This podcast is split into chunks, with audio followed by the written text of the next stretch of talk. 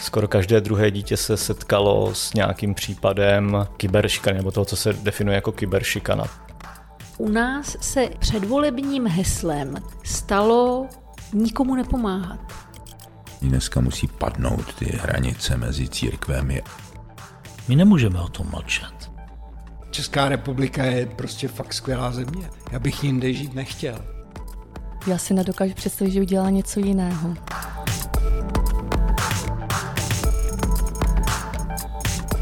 Podcast Pijavice vám přináší portál Gift.cz, díky kterému můžete podpořit dobročinné organizace svým nákupem na internetu, aniž by vás to cokoliv stálo. Organizacím jsme takto poslali už přes 10 milionů korun. Přidejte se k nám na www.gift.cz.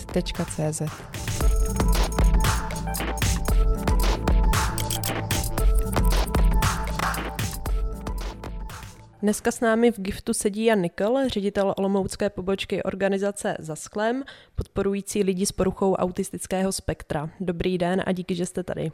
Dobrý den a děkuji za pozvání. Na začátek přištu citaci z vašeho webu. Autismus není něco, co osoba má, není to žádná ulita, ve které je osobnost uvězněna. Ve skořápce není schované normální dítě. Autismus je způsob bytí, je vše pronikající. Prostupuje každou zkušeností, celým vnímáním, každým smyslem a emocí. Autismus je součástí existence.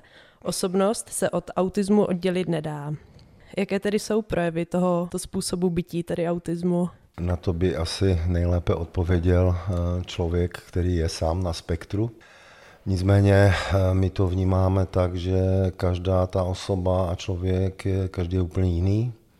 Každý to svoje bytí prožívá jinak, po svým a my se snažíme jít tomu nějakým způsobem eh, naproti. A když se ještě vrátím k tomu citátu, tak o, co myslíte, že se tím citátem chce nějak říct? Určitě je to o respektu a toleranci k těmto lidem. Jak myslíte, že autismus hm, chápe společnost, nebo míváme jako společnost zkreslenou představu o tom, jak autismus vypadá? Hodně společnost ovlivnili třeba filmy, eh, hodně je vzpomínaný eh, Rain Man. Eh, samozřejmě film neodpovídá absolutně nějaké realitě, nicméně jako film je to pěkný. Teďka v poslední době se Štěpánem Kozubem film Spolu, který se snaží to více a lépe přiblížit tuto problematiku. Eh, nicméně ta realita té každé rodiny, která má doma dítě nebo příbuzného eh, na spektru, tak eh, to prožívá prostě jinak. Mně se někdy zdá, že když se řekne autista, tak buď to si právě vybavíme toho vzpomínaného Rain, Rainmana, nebo si naopak vybavíme někoho s těžkým mentálním mm, handicapem. Koho si vybavíte vy, když se řekne člověk na spektru? Vybavíte si někoho, nebo pro vás jde o osobnosti? Vybavím si je tak nějak všechny. Máme klienty ve věku od 3 zhruba do 40 let. Každý ten klient je opravdu jiný. Já si je sice nevybavuju všechny úplně najednou, ale eh, typologicky každýho tak nějak zvlášť a eh, nejde je uchopit jako skupinu, prostě nejde. Každý ten eh, člověk na spektru je osobnost a jiná osobnost. A vybavíte si příběh nějakého člověka na spektru nebo nějakou zkušenost, eh, která vám nějak utkvěla v hlavě, která třeba změnila váš pohled na lidi s poruchou autistického spektra? Určitě. Jedná se o 26-letou slečnu, která teprve před eh, dvěma lety získala diagnózu a je to vysokofunkční autista a e, Ona díky tomu, že zná tu diagnozu, se umí k té své povaze a k sobě sama postavit daleko lépe než před tou, před tou diagnostikou, protože díky diagnostice umí si o té problematice toho víc najít, víc načíst, potkat se s lidma, který, kteří se snaží tomu rozumět a pomoct jí. A já jsem měl takový názor, že tu diagnózu bych strčil nejlépe hluboko do šuplíku, ale v tomto případě je to úplně obráceně. A v jaké fázi života si rodiče nejčastěji uvědomí nebo přijdou na to, že jejich dítě má poruchu autistického spektra? Je to zhruba mezi druhým a třetím rokem. A podle čeho, nebo jaké jsou projevy, jak, jak si toho většinou, můžou všimnout? většinou ty děti nekomunikují, nebo komunikují velmi omezeně, neudrží například oční kontakt, mají problém s dotykem, mají problém s, lati- s hlasitostí zvuku a další a další. Mhm. Může vlastně už ten rodič nějak diagnostikovat to dítě A už doma? asi, asi nějakým způsobem ano, nicméně dneska v době internetu na, i na sociálních sítích jsou různé skupiny, a které se zabývají tohletou problematikou. Většinou to jsou skupiny těch maminek a oni tam znesou dotaz a mají tam desítky odpovědí na jednou, co mají dělat. Jo? Takže někdy ty rady nejsou úplně přesné samozřejmě, ale jsou to zkušenosti těch lidí, to, co prožili ty rodiny a nějakým způsobem si umí poradit. Mm. A podobným, nebo podobným způsobem začínala vlastně i organizace za sklem, kdy ta historie je taková, že vlastně v prvopočátku stála, mm, stála skupina maminek z dětí s poruchou autistického spektra, tak jak uh, velká cesta od té doby uplynula, nebo jak se podařilo přeměnit tu Je skupinu? to, je to zhruba nějakých 12-13 let, kdy vznikla skupina maminek ve Zlíně. Tady bych chtěl jmenovat paní Pečeňovou, protože ta tady na tomto poli udělala strašně kus práce a ušla dlouhou cestu. Ehm, Těch maminek bylo pár, na základě toho vznikl spolek a většinu těchto organizací založily maminky v republice. Eh, Jak vznikl spolek, tak eh, začalo vznikat občanské združení eh, za sklem a nejprve vzniklo pracoviště ve Zlíně. To pracoviště tam funguje nějakých 10 let. Dneska, dneska funguje pět let již pracoviště v Olomouci, dva roky v Brně a tři roky v Praze. Mm, máte představu, jak častou diagnózu jde v české populaci? Nedávno se mě na to ptal pan primátor Olomoucký. Eh, Já jsem kdysi použil výpočet, eh, je to nějaký kanadský vzorec, já si to moc nepamatuju, nejsem matematik, nicméně eh, vychází to na Olomoucký kraj zhruba 1200 osob na spektru do 12 let. Takže jestli toto číslo bychom strojnásobili, tak, nebo se čtyřnásobili, tak se dostaneme k nějakým pěti tisícům osob v Olomouckém kraji. Když to potom přepočítáme na počet obyvatel a tak dále, tak to můžeme udělat krát 14 počet krajů a podobně. Dostaneme se k nějakému číslu. Ale je to opravdu jenom odhad. My jsme se někde dočetli, že, uh, že jde o mnohem častější diagnózu u chlapců. Či myslíte, že to je? Eh, Na to neexistuje odpověď.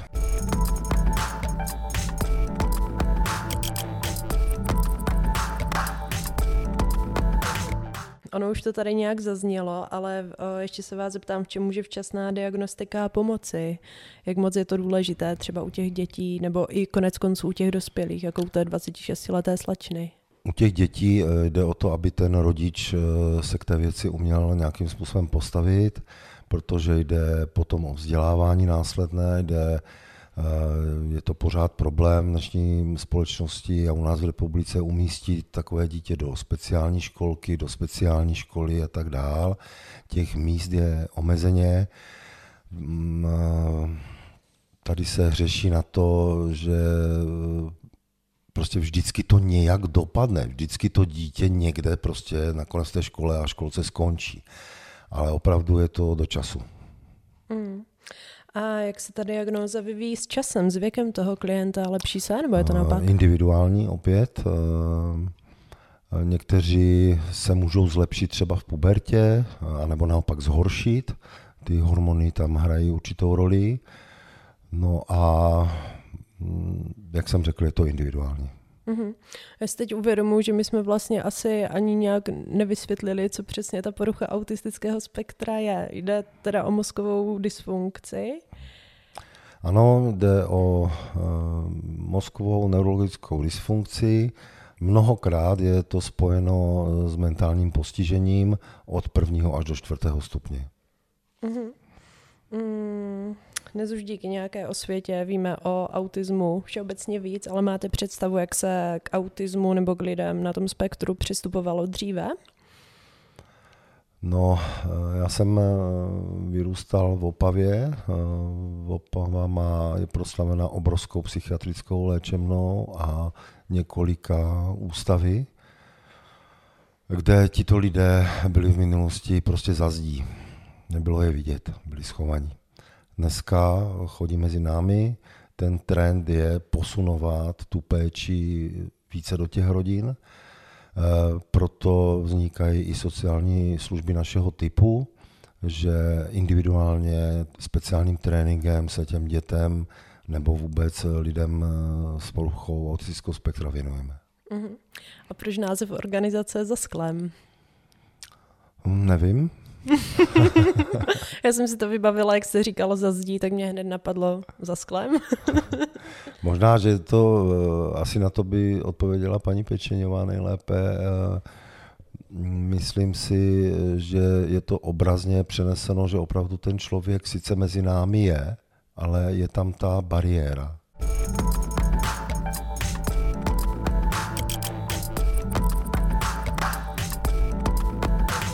Vy už jste zmínil, že vaše pobočka má pod sebou aktuálně mm, něco přes 170 uh, eh, klientů a že jsou to lidi od 3 do zhruba 40 let, tak já bych možná začala u těch dětí. Uh, jaké služby jim vaše organizace nabízí? Eh, poskytujeme čtyři služby.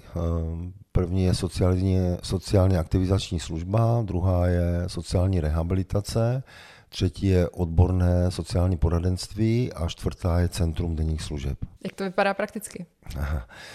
Prakticky eh, je nejvíce eh, využívána sociálně aktivizační služba, kdy eh, na základě individuálního plánu, který postupně sestavíme s rodičí toho dítěte, tak se snažíme mm, s tím dítětem prostě tréninkem ten individuální plán naplnit. Mhm. A potom jsme viděli na vašem webu, že máte také různé muzikoterapie, arteterapie. Eh, jsou to jak pravidelné terapie, třeba eh, artterapie je pravidelná, muzikoterapii děláme v rámci individuálního tréninku s dětmi i s dospělými. Potom máme různé terapie, my je nazýváme aktivity, Normálně by se to řeklo asi, že to je kroužek, ale my tomu tak neříkáme. Je to aktivita e, výtvarné dílny e, pro děvčata většinou. E, je to aktivita dílny řemeslné pro chlapce. To máme zrovna každé úterý a další, další aktivity. Mm-hmm.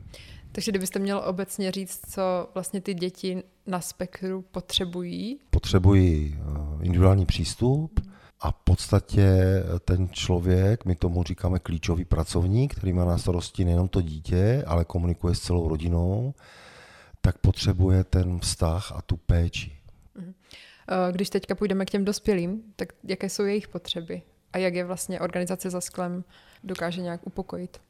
Jejich potřeby je si diskutovat eh, záležitosti, které řeší, které je tíží, neumí se k ním nějakým způsobem postavit, mají z toho obavu, mají z toho respekt a potom můžou trpět díky tomu stavem úzkosti a mají problém se studiem, mají problém v práci a tak dále. Hmm. Já bych se zastavila u té práce, jak je na ně právě nahlíženo na nějakém pracovním trhu. Co jsou vlastně nějaké jejich eh, překážky v tom uplatnění? Překážky jsou v uplatnění eh, zase individuální s tím, že hm, řeknu příklad, eh, ten člověk, který má vysokofunkční eh, poruchu autistického spektra, tak on je energeticky hodně, hodně vysoko a potom na dva dny vypne. Takže ten člověk by potřeboval třeba poloviční úvazek nebo tři čtvrtě úvazek a už mnohokrát u těch zaměstnavatelů je to problém. U nás eh, z okolností pracuje eh, člověk na spektru, eh, je to Asperger, je to žena a ta má poloviční úvazek a fakt tomu polovičnímu úvazku dává 120%. Jo. Mm. Takže my jsme rádi, že ji tam máme, protože ona zároveň nám dělá určitého takového tlumočníka, překladatele těch různých stavů, které ty, ty lidé prožívají a my je mnohokrát neumíme pochopit, protože jim nerozumíme. Jak klíčová je role rodiny při nějaké podpoře člověka na spektru? Absolutní. Absolutní. Bohužel tady vydáme fenomén, že tatínci z těch rodin utíkají. Je to z mnoha procent, neřeknu přesné číslo, ale je toho hodně. Ty maminky na to zůstávají potom sami.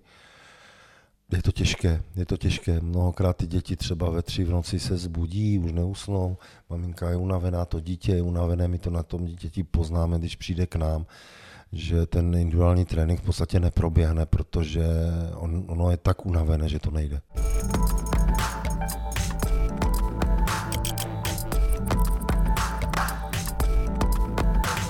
Vy jste zmínil vaši kolegyni, která jste říkal vám tak jako tlumočí ty stavy. Um, ona si neexistuje nějaký manuál, jak se k, člo, k člověku na spektru chovat nebo jak k němu při, přistupovat, ale co jsou podle vás nějaké jako základní zásady? Asi bych na to odpověděl trošku diplomaticky, uh, že ten člověk, který by měl zájem to nějakým způsobem pochopit a uchopit, tak uh, by se mohl k nám přijít podívat, jak taková práce s tím uh, člověkem vypadá. Co podle vás ti lidé na spektru aktuálně potřebují? Je to nějaká jako nedostatečná informovanost ze společnosti nebo jsou to chybějící kapacity? S čím, jako na co narážíte i vy ve vaší organizaci? Určitě jsou to chybějící kapacity, jak co se týká budov, denních stacionářů, týdenních stacionářů, třeba víkendových stacionářů, protože ty rodiče ty děti v podstatě, jak oni eh, odchodí eh, povinnou školní docházku, teď jim je třeba 16 let, tak eh, už ho nemají kam dát. Už ho nemají kam dát. Chybí tady odlehčovací služby. Ve smyslu, že maminka potřebuje si zajít k lékaři, tak si to spojí třeba s kadeřníkem, já nevím, s čím potřebuje a potřebuje na 4 hodiny to dítě třeba i toho dospělého třeba pohlídat. My se snažíme nějakým způsobem to nahradit, proto máme Centrum denních služeb. Zatím tam máme pár klientů, kteří se na objednání na tuto službu objednají třeba na ty dvě, tři hodiny, jsou u nás, je o ně postaráno a je to jediná služba, která je za úhradu, to znamená za peníze, jinak všechny ostatní služby jsou bez úhrady. Mm-hmm. Eh, Klara už zmiňovala, že vlastně, vlastně organizace za sklem eh, vznikla z takové neformální skupiny maminek s nějakou zkušeností. Eh, jaké máte plány do budoucna? Do budoucna máme plány dále služby nějakým způsobem vylepšovat, zkvalitňovat, vzdělávat se, takže i po odborné stránce jít někam výš máme další plány i co se týká stavebních úprav objektů, jako je plánovaná stavba výtahu, aby se k nám mohli dostat i lidé, kteří jsou eh, na vozíku nebo vůbec pohybově postižení. V domě se budou měnit ještě eh, v celé budově okna. Organizace za sklem je také na našem portálu gift.cz, takže je možné vás finančně podpořit nákupy na internetu. Na co, kromě oken, organizace tady tyto finance využije? Nebo na co je potřebuje? Potřebuje na pomůcky. Málo kdo si umí představit, jaké speciální pomůcky pro eh, ty naše klienty existují. Ty pomůcky můžou být jak jednoduché za pár korun, ale potom jsou i pomůcky, které stojí opravdu hodně peněz. A samozřejmě každá, každou takovou pomůcku eh, lze nějakým způsobem třeba poškodit a zničit, takže se mhm. musí kupovat mhm. znova. Eh, moje kolegyně vyrábí spoustu pomůcek i na koleně, ale i k té výrobě potřebujete spoustu věcí, jako jsou barvy, papíry, tušky. Ehm, I co se týká eh, práce ve výtvarně dílně, tak hlína, z které se modeluje, Eh, není zadarmo samozřejmě, vypalování v peci není zadarmo, prostě všecko stojí peníze. Jasně. Eh, já se ještě zeptám, jak probíhá nějaká spolupráce s dalšími organizacemi, které se tomuto tématu věnují. Probíhá. Eh, nejvíce spolupracujeme s organizací Jdeme autistům naproti, s organizací Spolu, s pedagogickou poradnou. mm, s ranou péčí. A organizujete třeba i nějakou jako společnou osvětu, nějaké společné mm-hmm. kampaně?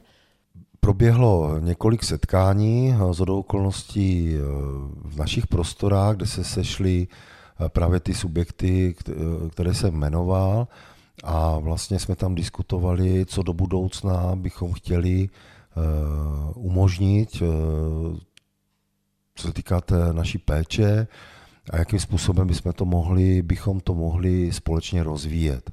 Vyšla z toho i základní myšlenka, že mateřské školy si vyžádali speciální kurz přípravy dětí do prvních tříd, které jsou na spektru. My jsme to za sklem, jsme to uchopili a teďka v říjnu proběhne první akreditovaný kurz pro tyhle ty pedagogy. Co vlastně vás osobně přivedlo k tomuto tématu, potažmo do organizace za sklem? Původní profesí jsem učitel, odučil jsem si 10 let, převážně na střední škole. Potom jsem dostal nabídku pracovat pro farmaceutickou společnost jako medicínský reprezentant. U toho jsem vydržel 20 let, přičemž 15 let jsem byl potom na různých manažerských postech, kde jsem vedl obchodní týmy. A obchodoval jsem s nemocnicemi v Čechách i na Slovensku, co se týká enterální výživy. No a přišel čas, když jsem zjistil, že už to dělat nechci.